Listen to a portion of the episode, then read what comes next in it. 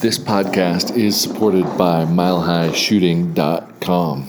And Mile High Shooting is having an awesome giveaway to anyone who orders anything off the website through December. So you still have a few days, and meaning a few days, I'm like, really mean just a few more days to get in to win a free Zeiss scope. Actually, they're giving away a couple free Zeiss scopes to people who buy anything online between or during the month of December.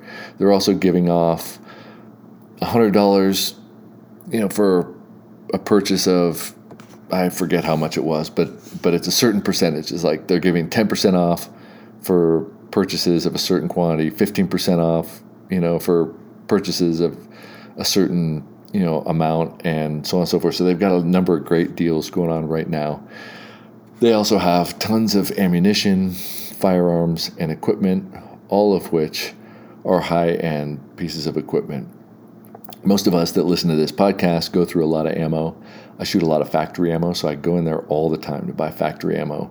I always have a huge supply of high quality ammunition, and I still think the Federal 130 gold medal match 6.5 Creedmoor is the best deal out there for ammo. But they've got six Creedmoor uh, Hornady six Creedmoor that's pretty cheap. They've got um, a bunch of PRC, some other things. I got to go back in there and look to see what they've got available. Um, they've got uh, Vihtavuori powders. They've got Lapua brass, Berger bullets, Hornady bullets, you know, all, all sorts of stuff. So just go to their website, peruse through their items, and if you're looking to get something, that's a great place to do it. It's my local shop it's also a great way for you to potentially, you know, win a three thousand dollar scope for something that you needed to buy anyway, and uh, it's supporting a company that supports matches, supports shooters, supports everything in the industry. It supports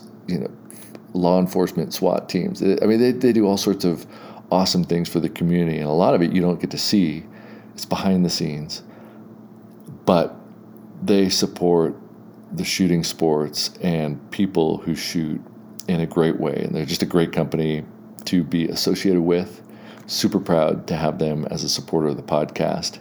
Can't say anything negative other than I wish more of you bought more stuff there uh, just to show them that the straight dope really loves mile high shooting.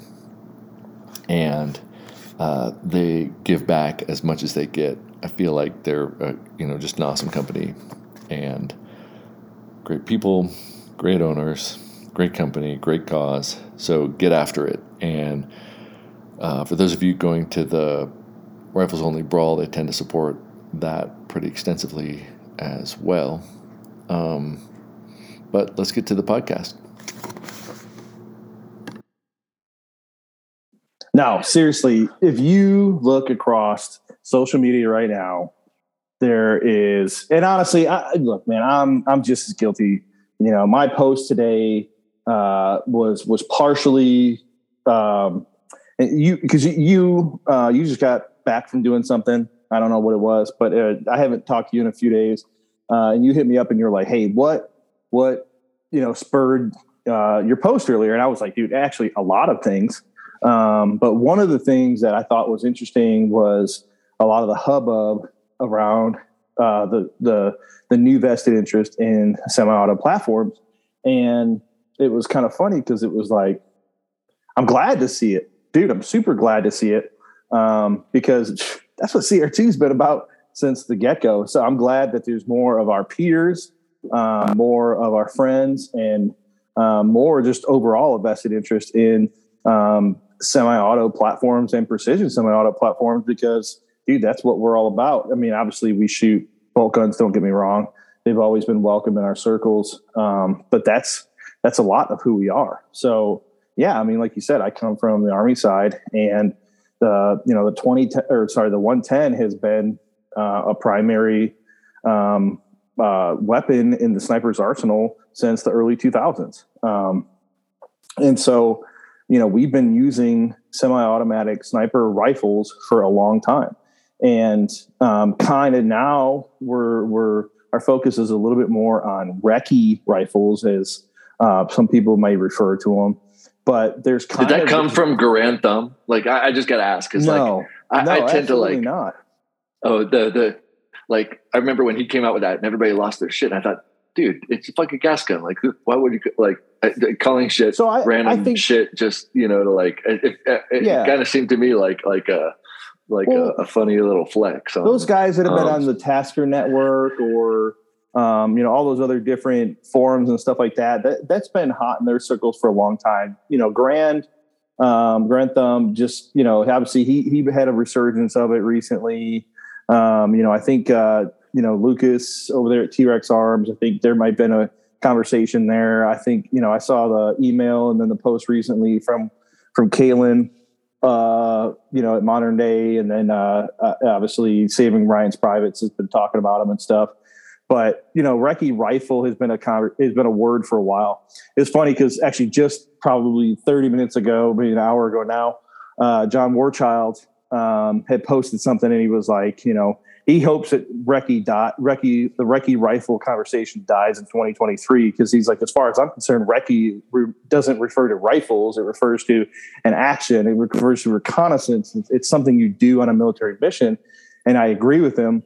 And I was like, you know, I don't have a problem with the with the Recce rifle, uh, you know, term per se. I don't have a problem with that. What I have a problem with is the fact that none of us can agree on what it means, but we all think that we're right. that's that's that's what my problem with Recce rifle made. You know, that's that was my problem with it. Oh man! I- First of all, you're, you're never going to hear me say that because I, I I won't say it. But but um, I'm going to call it a fucking gas gun with a scope on it. Yeah, But, uh, I think that's funny, right? It's like it's like I, I I do say sniper competition, but I imagine it's probably the same thing, you know, right? Uh Warchild's a fucking marine and and uh no, I think know, he was army. people people really? Yeah, yeah, John Warren. Shut. Yeah, he was army. Oh, well fucking A. Uh I, I think like people people kind of have their roots and where it came from, but then uh, all of a sudden it gets out into the public and um they use terms in funny ass ways. And to me it's like, holy fuck, dude, we're just shooting. Like how about we just talk about shooting and we've been doing it for a long time and and so- right so um that i think i think the conversation's funny because people want to bicker about like a term or definition or like what's hot you know and, they, and then Mhm. I, I, I, I put out a post yesterday, I think, uh, or the day before yesterday, just saying that like, you know, most of social media or in the, in the firearms world is, is purely entertainment, right? People, they've absolutely. got these manicured vid, they got, they got manicured videos and it's beautiful and it's set up and it's like, okay, so on and so forth. But then at the end of the day, you're like, wow, they didn't say anything of value. Right. I mean, they told you what it was. They told you how they, you know, put, you know, this is this knob does this, you know, but it's like, holy shit. I didn't learn anything, right? But it's sexy. And sometimes that's what people want to watch. I mean, you want, I mean, shit, that's what keeps TikTok and Instagram alive, right? Is sexy. And, uh, but when it comes to just shooting it, like, holy shit, people have been using these for a long time and they work really well to a point. And then after which, you know, I think you, you kind of maximize delivering energy at a distance with, with a bolt gun because the gases that are lost. But it's fun to have you be here because uh, you're, you're an expert with gas guns. You're an expert with precision marksmanship. And so, um, like, you know, tell me a little bit about when CR2 formed, like, what are people looking for in terms of utilization of a gas gun in a precision long range context? And, and where, where, where do you kind of define the limits of like what you know high percentage hits are. I mean, obviously, Mm. you know, somebody's like, "Well, I want to," you know, I heard I could hit a mile with a blah blah blah. And It's like, yeah, you could. You know, I could hit a mile probably with a rimfire, but but not regularly, right? Mhm. Yeah. Um, and so, like you, you guys really did start with the intention of that being a, a core component of your curriculum. Right? Mhm. So, so there must have been a market. There must have been interest. There still is a market. There's still interest. Like, you know, kind of maybe maybe kind of create a picture of what people are looking for Right. and and what they can do in that context. Right.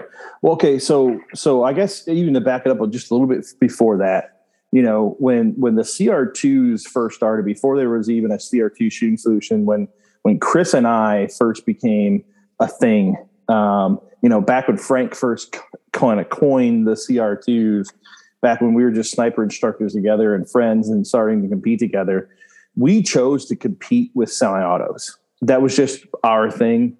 Um, we saw these race gun kind of bolt actions, and we just didn't see that um, to be very relevant to our style of shooting. And so we we saw, you know, the semi-auto platform to be kind of more where we wanted to be.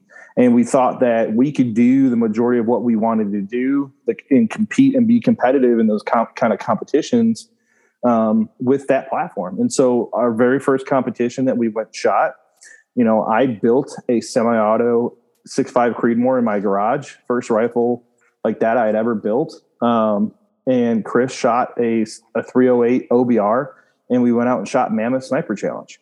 Um, and our goal in that match, because it was our, you know, my very first match, Chris had shot a few others, um, was we just didn't want to zero a stage. We wanted to complete every ruck march and we didn't want to zero a stage. And we figured if we did that, um, for one, completing the match as, as a whole would put us above 50% of the field as it was. And then, you know, we, we could, we could start to edge away a, a decent amount of the rest of the field because just consistency equals accuracy is kind of was kind of our mindset. And you know what? We were right. We took 10th place in that match just by not zeroing a stage. So it didn't matter if we walked away with one one impact. Um, that was enough to set us apart. Now, some stages we did better. We took six, seven impacts. Some stages we only took one, but we didn't take a single single zero.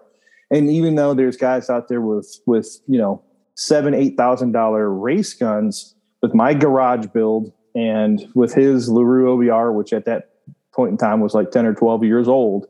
And we were both shooting factory ammunition at, um, you know, we, we went and we walked away with a, you know, a 10th place finish, which we were very happy about.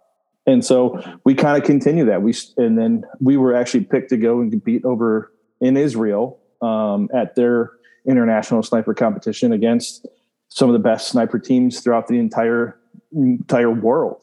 Um, so I mean, there was Navy SEALs, there was you know there was some of their most elite uh, snipers. There was you know sniper teams from all over all over the world that went and competed there, and we took semi-autos again. Uh, at this point in time, we didn't take our our own personal rifles. We um, we actually took some Lansing tactical uh, rifles that they loaned to us, um, and then we took we took carbines because uh, the way the Israelis do it, um, they have you know battle rifles. You know they're they're carbines with uh, with a low you know low power variable optic um, that they carry in you know on patrol and then they have their sniper rifles attached to their pack and they you know a lot of times depending on the type of force that they are they will be on patrol with everybody else. And so they're expected to you know fight along with everybody else and then when they're needed to fill that role of a sniper then they you know put their rifle down grab their sniper rifle out and carry on that role and so um, we took on we took carbines also. And we actually finished some of the sniper stages with those carbines because we decided it was just easier to do it with with those uh those 556 carbines you know even though they were 14 and a half inch barrels you know eight uh, one by eight, eight tackers. And um, there's actually a mover stage that we cleaned up on that we did pretty well with that. And even though we were against guys with you know mrads and guys with you know um, you know bolt action 300 win mags and and various other rifles. Once again we took third place in that match with our semi-automatics. And so mm-hmm. that's just kind of had been our thing for for for years on past. So when we decided to start cr2 what we looked at in the market was for one, we wanted to teach things differently because um, we thought a lot of things that we didn't agree with in the market as far as instruction was concerned, just just instruction period, not carbines per se. But then we also looked at well, what was our niche for the market that was different than everybody else, and so that's where we decided to continue on with the the carbine uh, style uh, of rifle and really take a push there because um, we were competing in these these uh, quantified performance matches. Um, I had actually match directed a designated marksman uh, match, which was totally geared towards your smaller, more compact rifle. Um, you could show up with a red dot. You could show up with a one by eight, one by six, one by ten, uh, five by six guns. You know, there was people with all kinds of different variations. There was guys who showed up with, I think one guy showed up with an AK with a magnified optic. One guy showed up with a, you know, an M6, uh, uh, M14. Um, you know, people with all kinds of different AR variants, and it was a DMR style match. We competed in DMR style matches, and that was that was really really relevant in uh, the east by southeast portion of this country, and and then also with that quantified performance, and also where we were coming from in the military, you know, we got to know Ash Hess, and Ash was was uh, he, he's he's the other half of quantified performance but he also was integral in writing the Army's doctrine for marksmanship. So it's funny that Jack and Ash, both halves of quantified performance, both authors on the Marine Corps and then the Army's respective marksmanship manuals. And so um, they came forward, they created this kind of carbine focused competition series that had grown. It continues to grow. It's a really it's really big in our area. Um, and then when we started, we saw that there really wasn't a lot of people kind of tailored towards this this market, you know. And so we wanted to kind of continue to push that. And so we we started with a heavy focus on carbines. Now, I would say that our courses the to this to this day are a little bit more heavy focused on bolt actions because in the precision world there is a there's a bigger market there um, but we still have you know probably 25% of our course is still a lot of uh, gas guns or semi-automatics uh, showing up to those and then we even have um, uh, one course coming up pretty soon here and uh, that's that's kind of specifically tailored towards gas guns because it, it's meant to feed people directly into one of those quantified performance matches. That's going to be a few weeks after that. Gotcha. Yeah. So, so if people didn't didn't catch that, one of the one of the early on uh, straight dope podcasts, I was talking, I was reading through a Marine Corps marksmanship manual, and, and I said, like, man, I wonder who writes this. And so the the next day, uh, Jack Leuba emails me, and and Jack was a part of the the team that edited and created that document. And and Jack works at Knights Armament and and now runs or and has been running this quantified performance uh, gas gun match. And and I was excited to go last year, but when the cameo um, affidavit Colorado mag restriction rule kind of made a lot of competitions withdraw from from cameo, you know, the gas gun stuff and the pistol stuff uh, really got a little bit nervous about that because capacity restrictions, or at least the idea that they might have to sign affidavits and say that you don't have uh, magazines that have a certain number of of rounds in them, especially like you know for for things like gas guns, where it's common to have mag numbers that are higher than what's restricted. Um, yes, those matches didn't come. So so this year in 2023, it, it's very high on my to do list is to hit up a couple of quantified performance matches, and and you hear nothing but good things about it. But I can't speak credibly because I've never been to one exactly. But but gas guns have always been dear to my heart. In fact, you know, I, yeah, for sure. If I had to pick one rifle, it would be my precision, one of my precision gas mm-hmm. guns to shoot forever because I feel like well, first of all, I shoot it better than any gun. I shoot yeah. a, a, you know a precision gas gun. I shoot it better than my bolt guns for for whatever reason. And the the range limitations that it has, um, I, I don't really see them realistically as limitations because, like to me, with my two two three or my five five six, I feel like I've got a line about six hundred meters where I feel like you know after that you can hit stuff, but but but percentage wise, shot hit probability uh, deteriorates rapidly, even with the mm. heavy rounds, uh, stuff like sure. that. So, so I feel like you know, I I'll, and I'll take them out to one days and shoot against bolt guns. But if it's inside of 600 meters, I'll go toe to toe with anybody.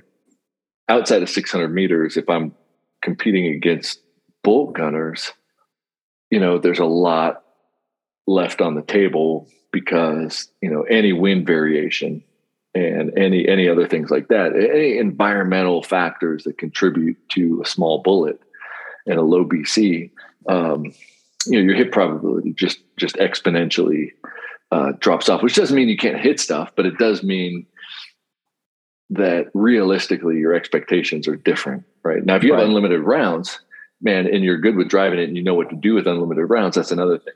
But if it's just one shot, one point, I feel like 600, 600 meters for me is the line. But a lot of these matches are inside of that for the most part, right? right. Or if you're not inside of that, everybody's shooting gas guns, and so so it's a more even playing field. Right? Yeah, so, and I think so. I think that that's that's the that's the conversation we have a lot with our students, um, and you know, because we we right off the bat, you know, we advertise that we're going to go to a thousand yards, and so we'll we'll get those those phone calls, we'll get those emails, and they'll say, well, you know, you know, one guy say, hey, well, you know, I have a 14 and a half inch 556. Well, I'd be able to shoot to a thousand. And then we'll have the next guy say, well, I got a, you know, I got a 22 inch 6.5 Creedmoor. Well, I'd be able to shoot to 20, you know, to a thousand. And the, and the, the, the answer to both of them is yes, but is the next thing. and we say, well, what's your, what is your expectation? Because we always have a conversation about expectation management with these people. And, and, and I always have that with anybody, with any rifle, no matter what the cartridge, no matter what the platform is, and I say, well, you know, yeah, that 14 and a half inch 556 gun can shoot a thousand yards. The bullet will absolutely travel that, you know, but if you want to talk about your probability of hit, it's going to be very low. Depending on your skill set, depending on the size of the target, depending on how much wind we have. Now, if you want to guarantee that you'll have a lot higher percentage of hit, bring a bolt to action 338 Lapua. Okay, now you have to worry a whole lot less about wind and your size of target is is less detrimental also.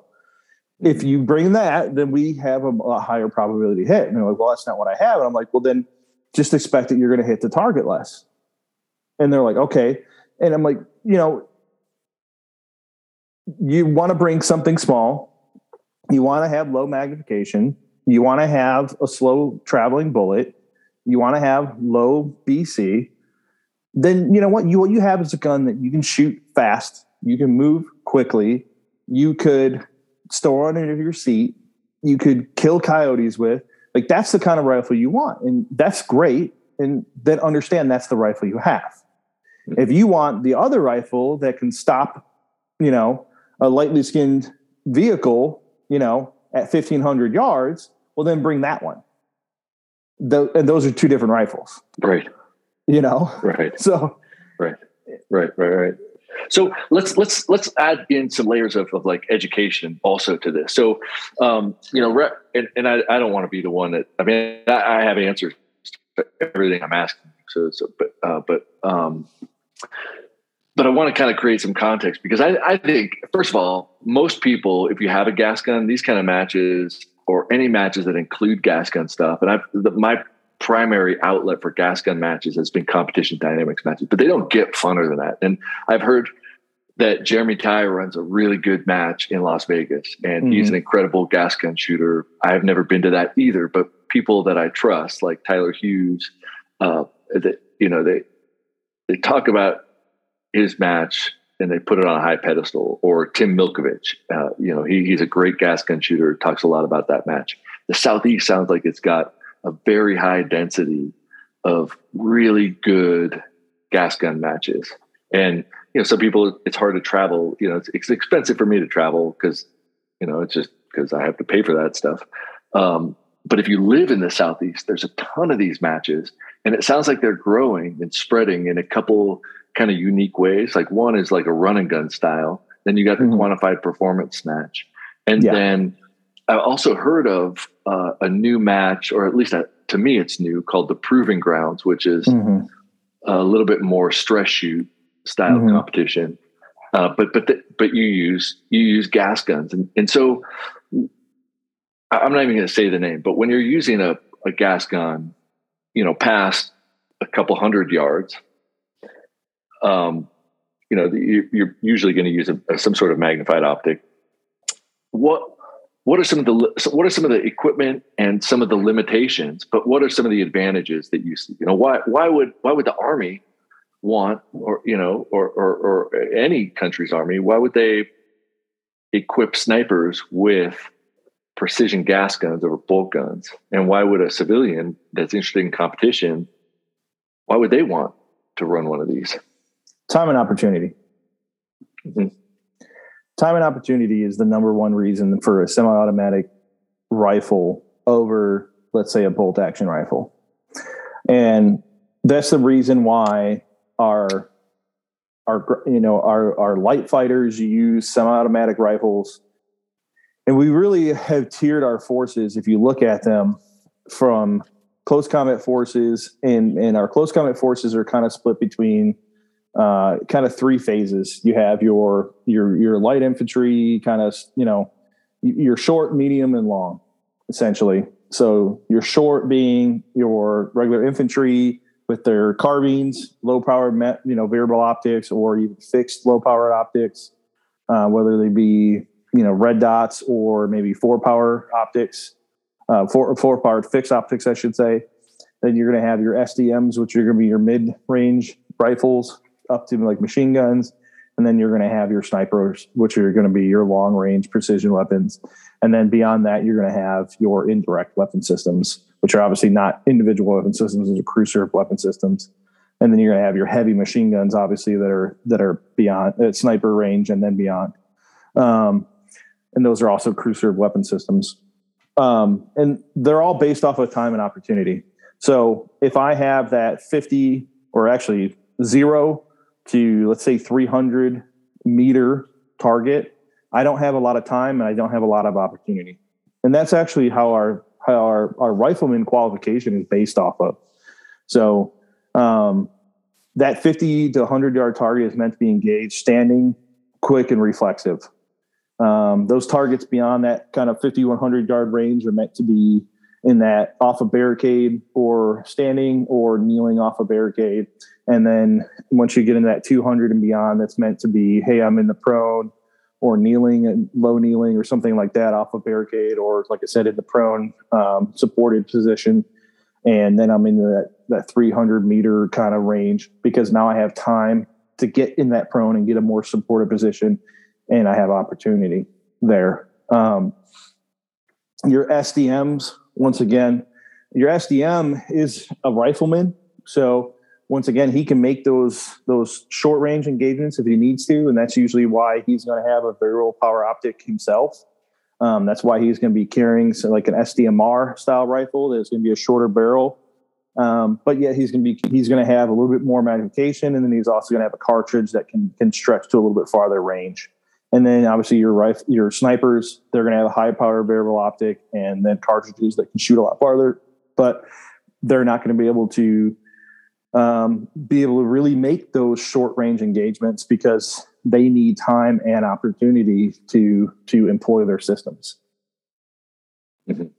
So at these matches, like most most of the matches that I've been to, the gas gunner either gets unlimited rounds. Well, they yeah, for the most part, get unlimited uh, unlimited rounds, and a lot of them um, time is a component, right? Which makes sense. No, you you, yeah. you don't have time for close range opportunities. So hits in time. So so at these matches, uh, like the quantified performance match, um, you know how like you're you're shooting precision style targets, but you're doing it faster. Yeah.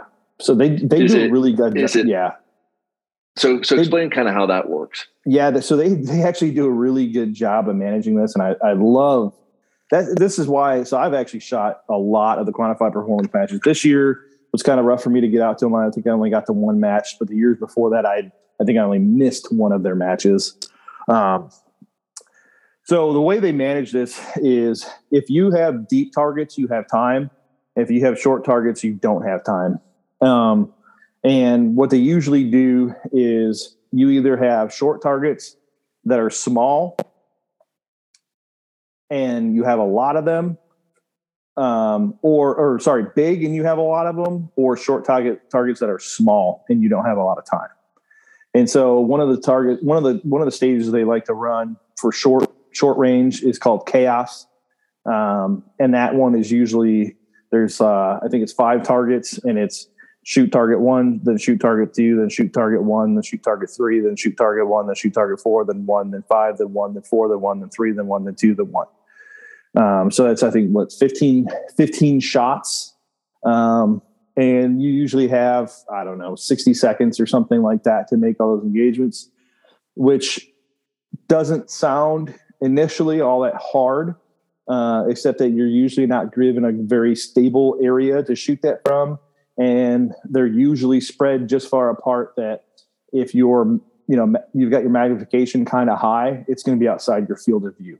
So when you start panning to go left and right, left and right, left and right, left and right, you actually can skip over your targets pretty easily. So, and then typically one of those targets is just enough outside of like four of those targets will all be right in like maybe the 200 yard range, but then one of them is going to be at 300 or something like that. Just enough to where you're going to have to hold a little bit extra elevation for one of your targets.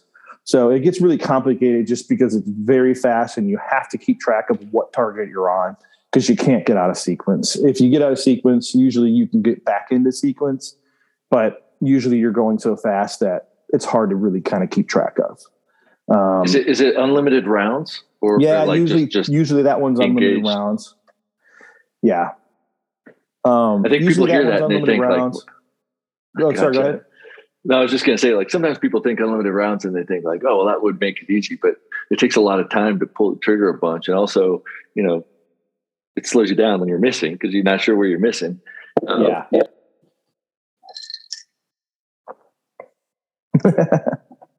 I think you well, bumped it. I think you bumped your. Yeah. I bumped my ear thing and it turned it off. And then I was like, oh shit. So I tried to Are open the meeting. It says it's still recording. Let me, okay. let me double, triple check. Oh yeah, it's recording up here. All right, cool. Yeah, it was going to the cloud, so holy fuck. Well, that would be fun to throw in there. Um, yeah, sorry about that, guys. I, I touched my earbud and turned off the uh, left the meeting. I thought it canceled it though, so I tried to start a new one really quick.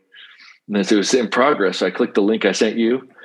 Yeah, here we are. So so let's see where we were. We were at uh, unlimited rounds, you know, but but fast, precise shots because up close you don't have time mm-hmm. and then a little more time. But 60 seconds uh, goes by really quickly, particularly when you're changing aspects and um, you're under. I mean, obviously that that's uh, that's obviously under stress, but that that yeah. seems that seems pretty cool and fun. And then um, you mentioned your the LVPOs like the the magnification. You know, I think I think that that's interesting because knowing the types of engagements that you're going to be in, I do think the magnification, some of that just comes from experience, but, but yeah. um, good match directors are really, are able to maximize a lot of the field of view and accidentally skipping a target in a sequence. Yeah. Um, that kind of stuff. So, so that's, that sounds pretty cool. What, what, what, are, what are some other things that are like kind of fun and exciting uh, that could get people stoked for precision gas gun matches. Like so, so these are that that's within 300 yards. Um, what are some of yeah. the longer range uh, engagements like?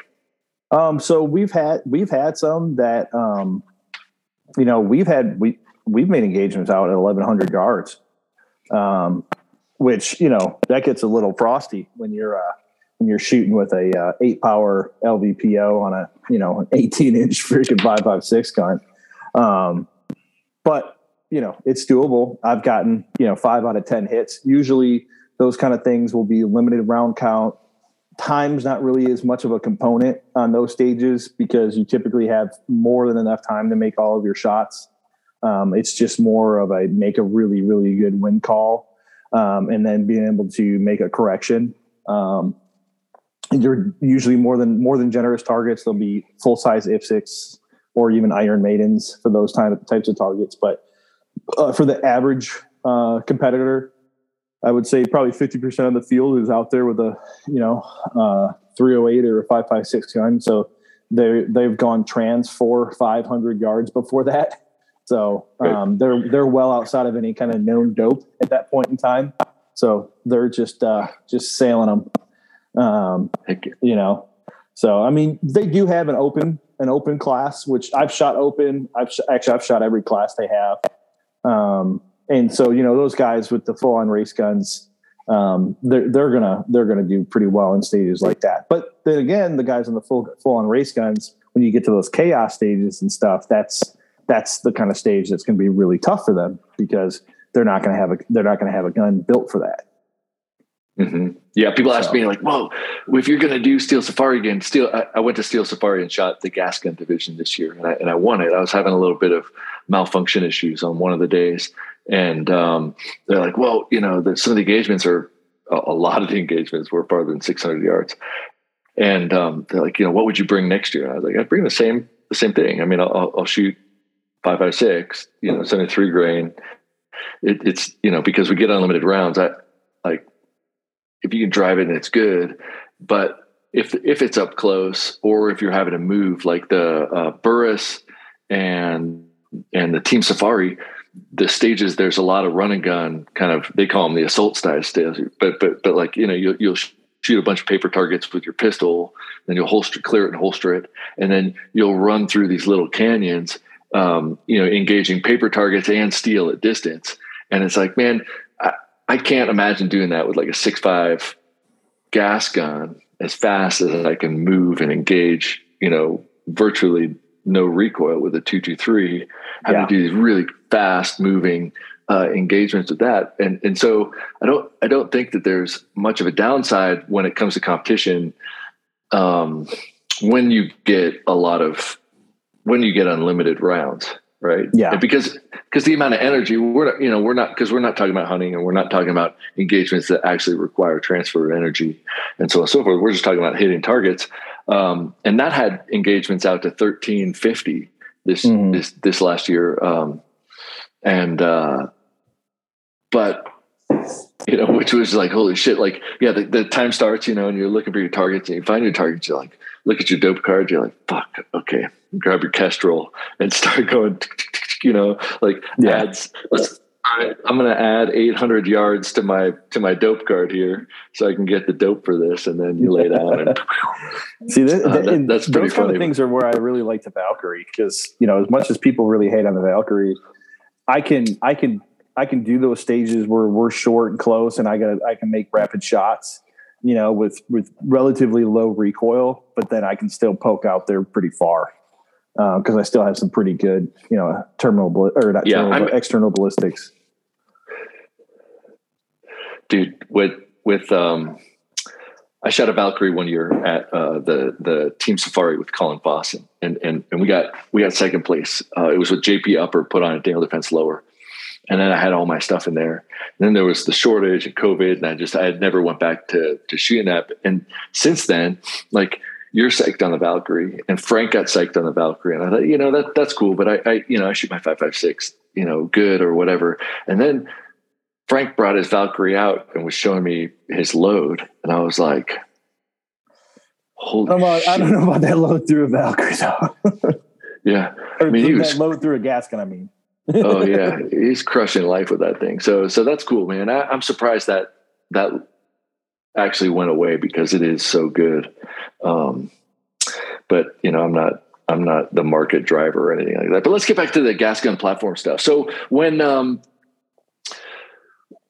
do you see a difference uh, when when people bring um, large frame versus small like what are some of the the maintenance issues i know some people are probably listening thinking like well i want to get into this I'm, i want to get into gas guns but i don't know if i want to get a six five or uh, uh, or a, or a 556 or 223 or something like that mm-hmm. and and there are some differences but you could speak to that better because i only shoot 556 and um and so I'm not I'm not a good credible ref- resource to that. But it makes me a little bit nervous because I'm so familiar with with the ballistics and how to really run that. But but I, I also uh, am concerned just because of the size and the mass and the mean, every everything about it is unfamiliar to me. Um, so can can you talk a little bit about the differences between the big ones and the small ones, and then maybe how they're used and how people should, or at least tell people how to research to make yeah, good so, quality decisions versus the garbage they might see on the internet? Yes, actually. Well, it's funny that you say that because Um, and this totally isn't scripted for you guys listening to this, but um, so when I did that first match with uh, my partner Chris, um, I wrote an article. It was my very first article that I ever had published. Um, it was in uh, Small Arms Review, and um, I wrote an article about our lead up and then the competition itself. And, but the majority of the article was really about the gun um, because I built a gun for that for that match. And any of you who've started down this venture uh, know, and any of you who are about to start down this venture will find out. There is far less information out there about AR the AR10 platform than there is about the AR15 platform, which is actually a very interesting thing when you think about it, because the AR10 is the OG for the AR platform of rifle. Uh, it started with the AR10 um, and then morphed into the AR15 because that was what the uh, U.S. military ended up adopting um, as its service rifle because the uh, AR10 just didn't really catch on. And so um, that's kind of the way it went from there on. But so when you're when you are looking up information on building AR10s, you're going to find a lot less lot less stuff out there. And so um, and and AR10s are typically far far more expensive than AR15s as a whole. Whether it's just your standard run of the mill kind of um, plinking rifle or your precision um, carbine. So um, because my funds were limited at the time, I had a baby on the way, um, and I was still in the service. I decided that building was the cheaper avenue for me to to go down, um, and so uh, you know I had a fun. I had a friend who owned a gun shop. I worked at sniper school. I figured, yeah, I can do this, and there was a lot of trial and error. Um, I had gas issues. I had cycling issues. I learned a lot about uh, buffer springs, buffers. I didn't know you could actually change out the little weights inside of a buffer. Um, I knew of things like the silent capture system from from JP, but I didn't realize that you know the standard buffer that we use actually has a push pin. That little rubber stopper comes out, and then there's weights inside there. I mean, we've all probably taken a buffer out of an AR and kind of shook it and heard the stuff inside of it. But most people don't realize that you can actually take that thing apart and change those weights that are inside of there. A lot of people don't realize you can go on Amazon right now and buy those individual weights that go inside of there. Um, and the, right now, the ones that are inside of most people's rifles are just lead weights. Um, and if you go on Amazon, you can find carbide or not carbide, uh, tungsten, sorry, tungsten weights, which weigh far, far more than the lead weights. They're the same size, same diameter, same thickness, all that things like that, but they weigh quite a bit more. Um, and most of your AR-10 platform rifles are going to need a heavier buffer system, um, and that's a far cheaper way um, to take that kind of standard buffer that you probably have laying in your toolbox or your parts bin in your garage and and uh, making it way more than going and buying a new one, especially some of these higher end ones that you can get from JP or VLTOR or whatever else. Um, and what I found out was I needed a heavier buffer um, was one of the things I needed. Um, so there was a lot of not a lot of information out there. So if you can buy, if you have the funds to buy a complete rifle, then absolutely go buy one. Buy one from a reputable manufacturer. But um, you know, there's there is a few manufacturers out there that will provide information, um, but there's not a lot. And um, typically, what we what we see is um, a lot of a lot of cycling and gas issues, especially in AR10s. AR15s have seem to have a lot less issues, um, probably because most people usually bring factory guns, um, and most of the time they're five five six guns. Um, so those typically aren't the problem. Um, but when we get into those AR10s, that's when we see everything from uh, you know 308s to 65s to 6 mils to 260s to you know any other variation under the sun to 6 GTs now to everything else and um, that's where a lot of the problems lie Um, and you get plus two gas systems and standard gas systems and rifle length gas systems and mid length gas systems and and any other myriad of problems. And then people don't realize that there's a difference between an AR-15 trigger and an AR-10 trigger. And although you can use an AR-15 trigger, sometimes they're not heavy enough to ignite the primers on some of the um, uh, the bigger uh, cartridges. And so, you know, people will show up to courses with their hand loads that they just made, and then all of a sudden they haven't actually tested um, those rounds and those conditions. And a lot of times they're, you know, have a newer hand load that they really haven't vetted in the field, and they come to our course, and now their gun's a little bit dirty, and it won't ignite primers because they don't have a uh, an AR-10 trigger. They have an AR-15 trigger, and it doesn't have a heavy enough uh, trigger spring to ignite their primers. So, um, I mean, I could go on and on and on, but there's there's there's quite a bit out there that that that can that can cause problems. Mm-hmm. Right, right. Now, a lot of times people will say like, "Hey, I want to get involved in long range shooting," and and then they say something like, "Well, I'm thinking about six five Creedmoor." I'm like, "That sounds like a pretty good idea," and that turns out they're you know they're like, "Well, it's a six five gas gun," you know, and it's got like an 18 inch barrel, and and I don't know exactly what velocities they're getting from that, but I always caution them like, "Well, you know, you're losing a lot of velocity, and even if you have precision, you've lost that velocity."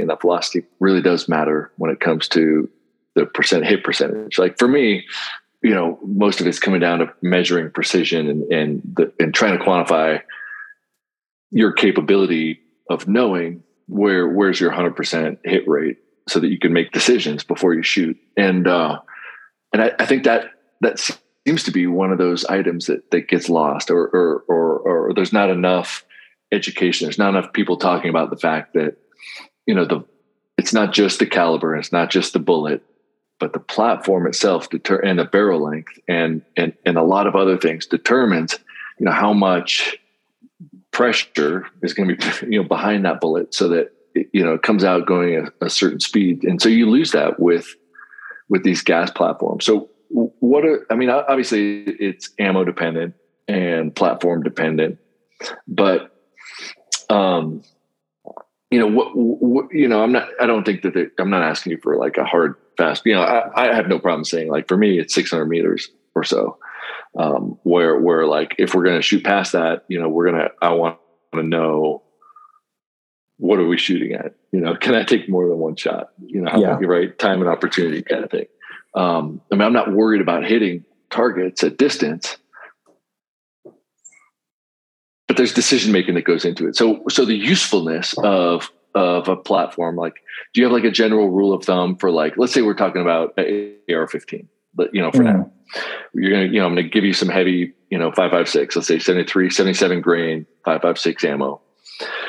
Do you have a general rule of thumb for barrel length and and distance that people are satisfied with their hit capability given mm. certain given the certain ability to drive a gun, you know, like to me, if I have an 18 inch 556, you know, and it's inside of 600 meters, I have tons of confidence. Yeah. If I have an 18 inch 556 and unlimited rounds, I'm, I'm still pretty confident. Um, but if I have a 14 inch, you know, I don't have a I don't have a determining distance. Like you know that that might be 500 meters, right? Or or if I have a, a 10 inch, you know, now I might I might be like shit. You know, 300 meters, I might not be right. as confident. Um, is there a rule of thumb for that, or um, for for the engagement distance and the barrel lengths that you guys are taking out? So what we tip, I mean, yeah, our rule of thumb, honestly, is we typically hedge our bets on transonic range. Um, what we have seen is typically um, that's where we're going to see the hit percentages start to fall apart. Um, obviously, that's situation dependent. It always is. Um, it's going to be shooter dependent, but transonic range, and and I would say that that's probably pretty close to what you're saying. 600 yards. I mean, we'd have to run the numbers, but you know that's 77 grain out of that 18 inch gun is probably going to go transonic in that 600 yard range, and that's, that's probably um, I, I, I mean, we could. Yeah, no, we don't. We don't. No, no. I, I don't. I mean, I would love to do that, but you know, I like I, I like to think general and and and and rules of thumb, and then like force somebody to say like, look, you got to figure this out still for yourself. But mm-hmm. uh, these rules of thumb are helpful, but not like this won't work for your gun necessarily, but it's likely. And and how do you think about things? And so I like I like I've been talking a lot about wind in terms of a percentage of a distance. Like you know, it, it's not perfect, but it works really good. And and people like, yeah, well, you know, I got my calculator out, and instead of 0.4 mils, it was like 0.437. it's like, all right, bro, shoot the difference. Like, can, you know? Can, yeah, shoot the difference exactly. you know, okay, and, cool. And uh, yeah, yeah, yeah. But so, so like, you know, I, I, think it's fun when I have an expert like you on, or any of the friends that I have that come on, right? Because I really only talk to friends on here. Um, to, to you know, to kind of talk like realistic, like man, I, I hate some of the hard and fast rules. Like, here's the science behind this. And it's like, nobody can fucking do that.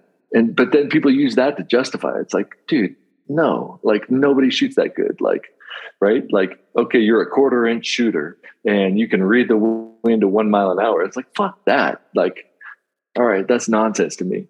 The, you know, it's like, no, like, you know, if you're a good shooter, you're shooting an inch. And if you're a good wind reader, you're reading wind to like three miles an hour. And so now, you know, you, you now you're talking about it being basically a two inch shooter at distance.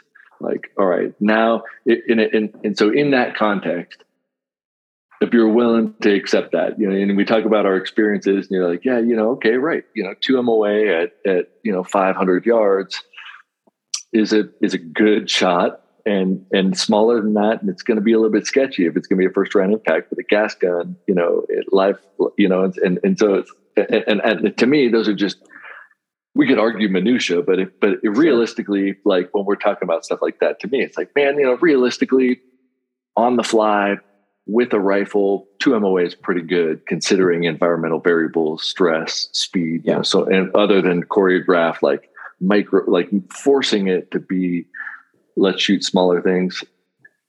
A little bit of stress, a little bit of time and opportunity. Two MOA is fucking hard to hit you know, realistically all the time. Right. Right. And, and you could take half of that away once you know the wind, but you don't know the wind. So, you know, two MOA, I'm pretty confident. One MOA, I'm not so confident. But if you could, if you could shoot two MOA and then a one MOA target, like fine, you know that, right. that you know that's another right. story. Um, but uh, so so those those are the rules of thumb that I'm thinking about. But I, I really like that. I'm gonna look into that, and whether it's true or not, I think that's fascinating because if if because it kind of makes sense, right? When you're going into that transonic range, your speed's slowing down a lot. A lot of things are happening, but and that's where those gun numbers start to shift too. I mean, when we look at gun mm-hmm. number, that's typically about when we start to look at that gun number shift also. So. Uh, yeah, I mean that's that's typically how I look at things with any of my cartridges. Is you know, my when I look at my gun is well, what's its what's what's its transonic range? And I'm going to guess. I mean, I'll be honest. Mm-hmm. I'm not going to sit here and and pull up the numbers on every one of them because you know when I when I sit there with students on the range, you know, uh, when we have 12 students, I'll have two to three instructors out there, depending on you know what I'm what I'm able to to bring to a course. But you know, I may have six students in front of me, and, and, and we had this conversation with our students all the time. If I have six students in front of me, I may have six different cartridges in front of me. And the first time we go to distance, I'm making wind calls for all of those students. Mm-hmm. So, how do you make wind calls for six students with six different cartridges? And corrections right. for six students with six different cartridges. They all have different velocities. They all have different gun numbers, and, and, and so, you know, I do it obviously off of experience, and then obviously, and then the other part of it is believing what the bullet tells me it's doing. Um, but you know, I just I ask them, well, what are you shooting? And I look, and I'm like, okay, that's a semi-auto, and he's shooting a six five. Okay, well, I know he's, he, you know, that gun looks to be 20 inches. He's shooting a 140 6.5 Creedmoor. That means he's shooting at best 2650. Unless he hand loaded it and maybe he's shooting a little bit faster. But either way, that's a thousand yard gun. That's a thousand is where he's going to go transonic, just about. Okay, great. I know where he's where he's playing. Obviously, his skill set could be a little bit different, but I know where he's playing. I know he's going to be, you know, in the high fives for a gun number, maybe around a six. Okay, then that's what that is. All right, this guy's mm-hmm. a 308. You know, he's got a 24 inch barrel bolt action 308. Great. You know, that's a 2650 if he's shooting factory ammo for muzzle velocity. He's a four mile an hour gun. He's going transonic right around 750 meters, so 800 yards. Great. You know, and I just go down the line and I know from experience that that's about where those guys are without having strapped the chrono to everybody's gun, without having their everybody's kestrel pull up. And that's where I have to live at. And so that's typically how I play it.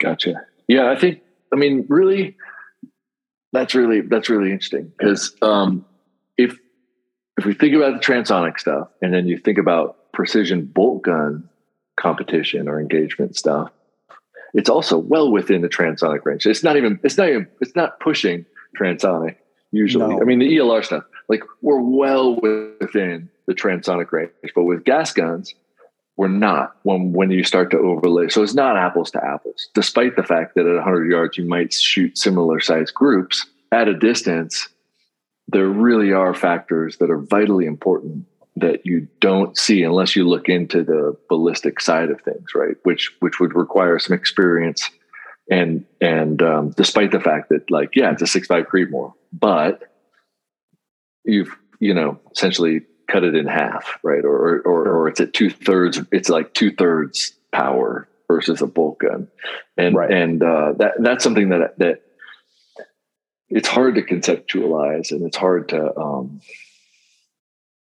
hard to talk about if, if if it's not a conversation that people have had or at least thought about. Now, hopefully, this stimulates people just to maybe not even understand or relate to exactly how we talk about it because we talk about it different. Like if you if you're thinking about transonic, and I I tend to think about things in terms of the gun the gun's wind number, but my carbine is it's it's like a three and a half mile an hour gun, you know, and my you know my Creedmoor is like a six and a half mile you know an hour gun, something like that, or a seven mile an hour. So it's like twice the gun. And, and, and so, but they're like, what? You know, at 100 yards, I shoot my gas gun better.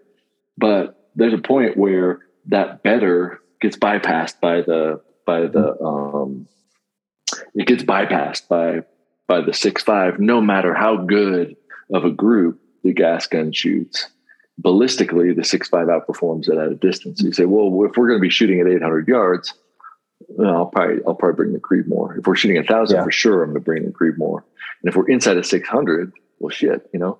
I love, matter. but uh, I'm going to shoot back to the um, time and opportunity. And so for for people like um, I always put out challenges.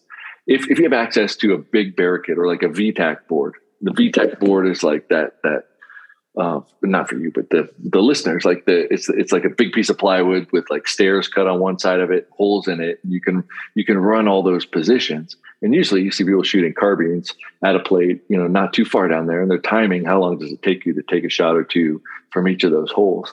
And create some kind of, let's say, a 10 or 12 or 15 position course of fire, and you know, even just have one target, like in a in a big target, like one that you're probably not going to miss, so that you're more worried about time than you are at hitting. And take out your carbine and take out your bolt gun and time yourself. Right, I I, I do this like actually like a lot with a VTAC at 100 yards.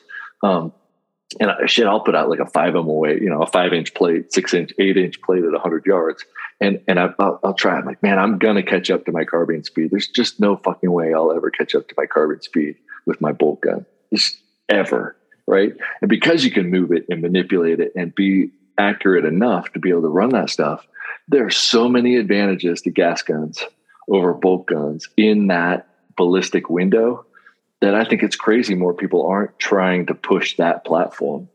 Yeah, well, I'll tell you. So, you know, you know who Tyler Payne is. Mm-hmm. Um, it, it, it, wasn't, I don't think it was this year, it was last year. Last year, Tyler was trying to shoot the PRS series, um, the whole series with, uh, with his semi auto. And the reason, one of the reasons, I don't know this for a fact because I didn't talk to him directly about it. I talked to one of the other guys that were on his, on his team at the Army Marksmanship Unit. Was he wanted to he wanted to win every one of those. Uh, what do they have? The um, uh, the skill stages.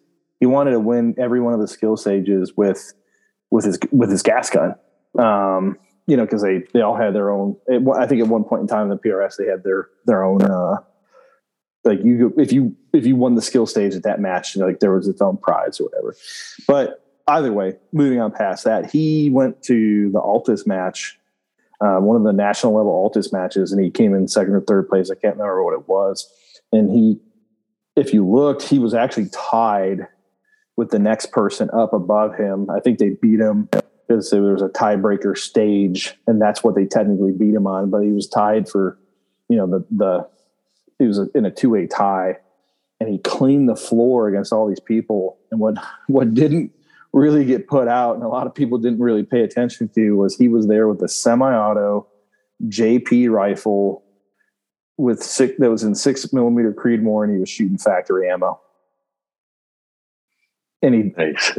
yeah, and awesome. it, it, it, was like, dude, it, it's it's doable. You know, I mean, obviously he's yeah. he's a world class shooter. I mean, there's no doubt about it. But um, yeah. yeah, it's absolutely doable with a carbine. And if you can shoot a, there's no reason why you can't shoot a carbine as well as you can a bolt gun. Most people just can't because they don't try. They don't practice. They don't have the time behind it.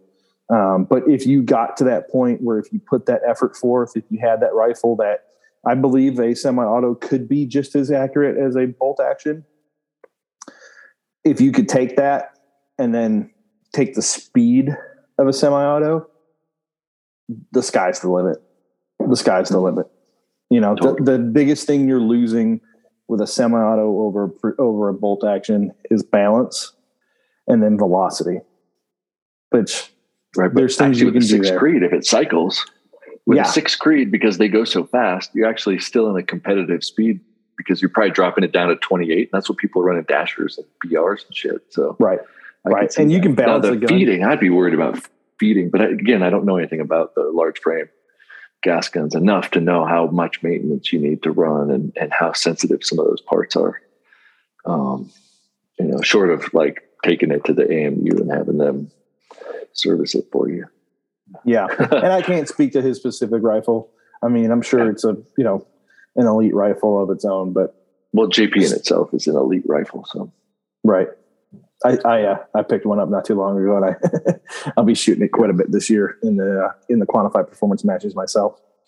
Yeah, yeah. And then the, uh, competition dynamics, the the JP rifles tend to be the majority of the top placing teams are running those too. Like mm-hmm. they, you know, they're good at, at at, at making precision long range gas platforms you know, which mm-hmm. is which is pretty cool, which is which is pretty awesome. When um, what what are some things that um, I mean, short of coming to you know, obviously, like you guys have classes on this, and there's other there's other people that have classes that that you know have the credibility and background that you do um, that are out there teaching and stuff. But what are some things that you tend to find yourself telling people to do with a gas gun, maybe coming from a bolt gun, but they're not quite sure how to hold it or drive it. You know, I know I have a specific way of driving a gas gun that works for me. What are some things that you tell them to do, you know, right off the bat that might be a little bit different than a bolt gun? So um, I hate the word drive. no. Um, so uh, one of the, you know, obviously one of the biggest things is um, compared to semi-automatic, when you're comparing a semi-automatic to like a uh, a bolt action, um, fitting it is is huge. Um, obviously, we we look at fitting them a little bit differently than when we fit a a bolt action, typically because they're they adjust differently. Um, we lose some of the adjustability in a semi-auto that we ha- might have in some of these chassis rifles that we have today. Um, and then typically we don't have the forgiveness in a semi-auto platform that we do with a bolt action rifle. Um, you know, a lot of those bolt action rifles these days, we really can kind of free recoil or, or I, I don't want to get into that argument of the free recoil versus not free recoil because there's a time and a place for everything. But um, you know that natural point of aim that being married up to the rifle and then actually you know controlling our rifle is a lot more important and that's really what when you hear people use the word drive a semi-auto, what they're referring to is controlling their rifle. Um, and that's that's I guess maybe the terminology that I would use um, rather than saying drive is I think that um, you know controlling your rifle is a lot more important with a semi-auto than it is maybe with a bolt action rifle. And I guess that's where that free recoil kind of comes in because with the free recoil, you don't have to control your rifle because your rifle is so heavy um, that it can kind of stay in place on its own with a bolt action. And you can't really got to get away with that with most of your semi-autos. So um, grip becomes very, very important with your semi-autos. Um, and and we're we talk a lot about the way you use the grip on your rifle. I believe that you know ergonomics is a thing and your grip is designed to do something specifically, um, and you should use it accordingly. And if your grip is not proper for your hand and it's not ergonomically correct for you, then get a different fucking grip. Um, and I can't say that any other way because people just don't listen, and what they end up doing is just not using their grip correctly. Um, I actually just recently saw this um, again from peers, friends, um, saying, you know, oh, thumb over grip. Well, thumb over grip uh, on a semi-auto does absolutely work. I understand the thought process of not not wanting to have sympathetic movement um, in your rifle. Um, thumb over grip on bolt action rifles, where your grips are designed to be where you would have a thumb over and compared to thumb wrap grip, makes a lot of sense because that grip is designed to work that way and it still fills up the palm of your hand. Uh, but a thumb over grip on a semi automatic rifle is a bad habit um, because now what you've essentially done is chose to have no grip or had a, a very bad grip. You're not actually controlling your rifle. Um, you're actually taking the majority of your hand off of the grip. And what you've done is you've you've decided that because I'm so used to just laying in the prone and laying on my belly with bipods in a rear bag that I don't actually have to hold on to my rifle, and therefore I don't need to control it. Um, and I think that that's a terrible mindset. And I and uh, sorry, I'm getting a text message here. Um, I don't have to control my rifle, and and what I would say is with carbines, they're they're fighting rifles. They're meant to shoot, move, and communicate, right? Um, so I always would encourage people to use a thumb over grip and like I said, if your rifle, if your grip won't allow you to have proper grip and minimize your sympathetic movement while still having a 90 degree trigger press, then get a grip that does. There's plenty of them out there that will allow you to do that. Um, and then um, we we see a lot because triggers typically are heavier in semi-automatic rifles. Is guys can't um, have good 90 degree trigger presses without uh, jerking their rifles left and right. That goes about a lot into that driving the rifle. So um, that's just something you have to work on. Get a lighter trigger, practice more, shoot those craft drills, um, and learn how to control your rifle when build build more stable positions. You know, you can do a lot to minimize that sympathetic movement of your rifle when you press your trigger um, if you build a better position. So, I mean, there's a lot of stuff you can do to control the rifle. Um, and I think that that would be that driving of the rifle that you referred to. Mm-hmm. Awesome. Awesome. Yeah. It's always fun to just have, to have some things that people think about and test, take to the range, you know, and then obviously it's going to end up coming back, back to needing kind of help and guidance and fundamental instruction from people. But if beforehand people like, oh yeah, I'm going to go test them and play around with this, and, you know, it's nice to have people throw out the tips. Yeah, I always tell people to focus on, you know, how they're holding this. The, the support hand to me is just as important. I mean, obviously, if you're going to shoot one handed, that that's fine, but you've compromised a lot. But the way I engage with my left hand as a right handed shooter is much different. You know, I'm really hanging on to the front of the handguard. And a lot of my shooting of a carbine is driven is from that relationship I have with my hand on the handguard and the angle and position of my elbow.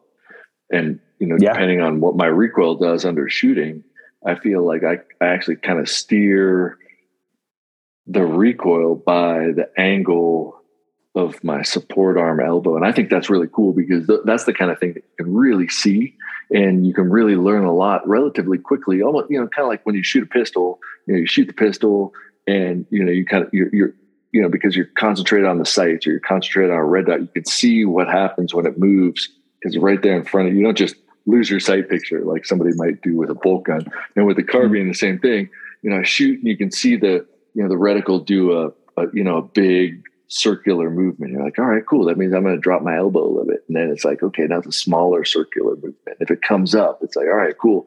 I'm going to change my shoulder position a little bit. And then it's like, wow, it doesn't come up anymore. And now it's like, bang, you're still on target. Bang, you're still on target. And in this weird relationship between your elbows and your shoulders create a what to me seems like the optimal way to engage like you know, and that's that's why I like, man, if if, yeah. if I could shoot, I mean, literally, if I could get a, a, a platform that cycled as well as my five five six in six millimeter, and it shot those six millimeters at twenty eight hundred feet per second, and it groups as good as the stuff that I've got, I would never shoot a bolt gun again. Yeah, you know? dude, nothing nothing is more um uh what's the word I'm looking for? Like, uh, not relieving, um, like fulfilling, I should say. I guess nothing, nothing is more fulfilling than when you have a nice solid position, everything just clicks, and you rip off a round on a semi-auto, and eh, like the rifle just doesn't freaking. I mean, it moves, but like it just doesn't move your your your reticle stays fixed on the target. You can like yeah. you consciously hear the bolt come back and then slam you know slam back into you know slam back into battery. You watch that trace, you know that last little bit of trace come in. The round hit the target, and then you audibly hear the click of the trigger reset, and you can crank off another round like in just like milliseconds. You, that just is, is something you can't do with a bolt action because you have to physically manually you know run the bolt. You, you, like in the time that it would take for me to let go of my grip and grab the bolt i can i can be firing my second round. Exactly and, exactly i mean that's why like there's those videos from hat creek and there's videos from uh, you know sandman and whatever on on social media where they're doing the three round challenge. And i think uh, maddie nelson from seekins does it where they do the three round challenge at 500 yards where they're like boom, boom, boom, and then click, click, you know, ding, ding, ding, the three rounds on target at 500 yards or whatever it was. You know, you can't do that with a bolt action. Right, you just right. can't. Exactly. Exactly. I know what you're talking about. That feeling and, and the fact that like you watch the reticle, you know, kind of come towards you. Yeah, it, it it's like move, out of focus. It didn't move in relation to like, and you're like, man, as fast as you can pull the trigger, that's all that's all you really need to worry about because you've got that perfect position. And yeah it's like man yeah i think about that a lot. Like okay. And that's the you know do i get one shot or do i get three? Because if it's if it's an issue if i miss one i can get three on in the same amount of time as a bolt gunner is gonna you know I, you're right you could get you could probably get five shots or more in the same time that a bolt gunner could take his follow-up shot and so missing that first round almost means nothing because you're going to hit it within two or three shots, no matter what. Just bingo. Like, and so uh, I got I got a story for you. Do you got any more questions? Because if not, I got a story for us to wrap it up. All right, let's do it. Yeah, okay. yeah, because yeah, we got to get off and get back to our All right. and shit. So no shit, there I was. All right, we're in Israel. We're on our third stage of that sniper uh, the international sniper match. And uh, first two stages were just kind of meh. And we're kind of looking for our third stage to go well. as our last day stage before we went in, we went in tonight. And on this stage, mind you, the way they do things, they have three people, t- they have three member teams. But on this stage, they called for the team commander and one shooter. Well, this also was the first stage where they didn't tell us to bring all of our equipment. They just told us all you have to bring is what you need. So we only brought what we thought we needed based off the stage brief, which was a critical error because we should have brought everything. And they did that on purpose. So when we get called up to the stage, because every stage was blind, what they had told us we were going to have to do was the primary shooter was going to have to shoot 12 rounds onto a bullseye target at, I want to say it was 300 yards. And it was a bullseye, so it was going to be scored accordingly. And once he was done, then the commander was going to have to shoot off of one of those VTAC targets you were talking about with his carbine um, at whatever his target was. I can't remember. So primary shooter, 12 rounds, bullseye. And then I want to say it was like five or 10 rounds from a VTAC on multiple positions. Okay. And let's just say uh, we had a minute to do this. Okay. So it wasn't a lot of time, but it was a lot of rounds. The actual shooting sequence was relatively easy. So we're like, okay, great. I'm gonna get up there. I got a semi-auto. This this stage is made for me because I've got a really low recoiling gun. I'm semi-auto. I'm gonna throw in a, a large magazine and I'm gonna get my rounds off in the prone. Then you're gonna fire your rounds from the barricade. Easy peasy. Well, like I said, all these stages were blind. So I'm walking up to this stage with my rifle, magazine, rear bag.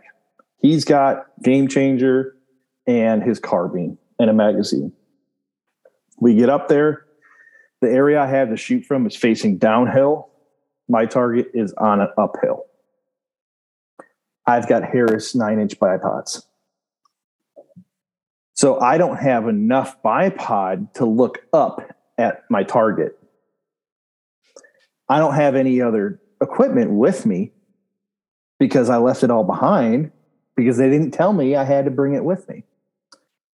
So we're scrambling now because now we're on the clock and I'm not allowed to shoot off of his barricade.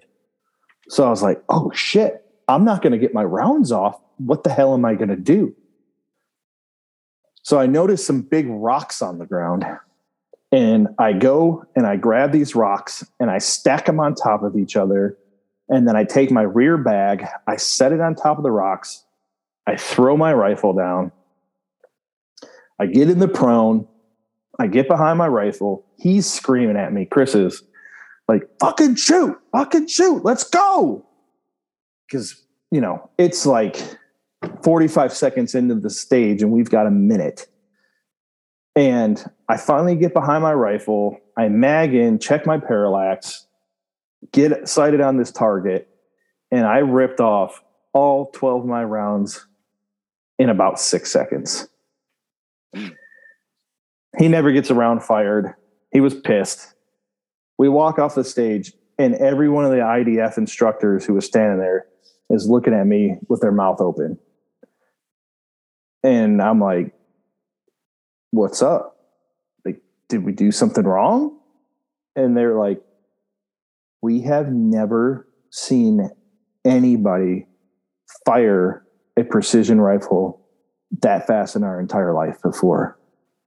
And every one of your rounds is on the bullseye. nice.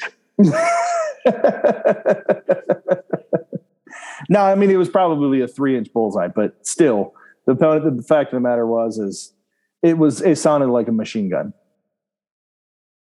Hell yeah, yeah, man! you put in the training and and uh, it does the work. That's right. That's right. Awesome, man. Well, I appreciate you coming on. We're going to do this man. regularly. We got to do this more often.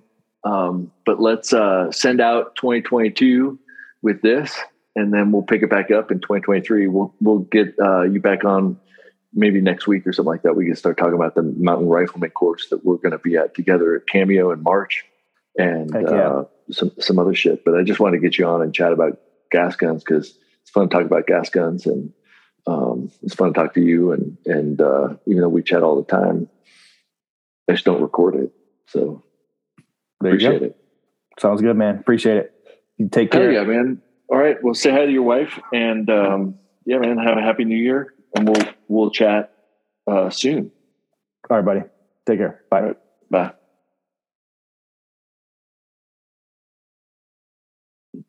Mm-hmm.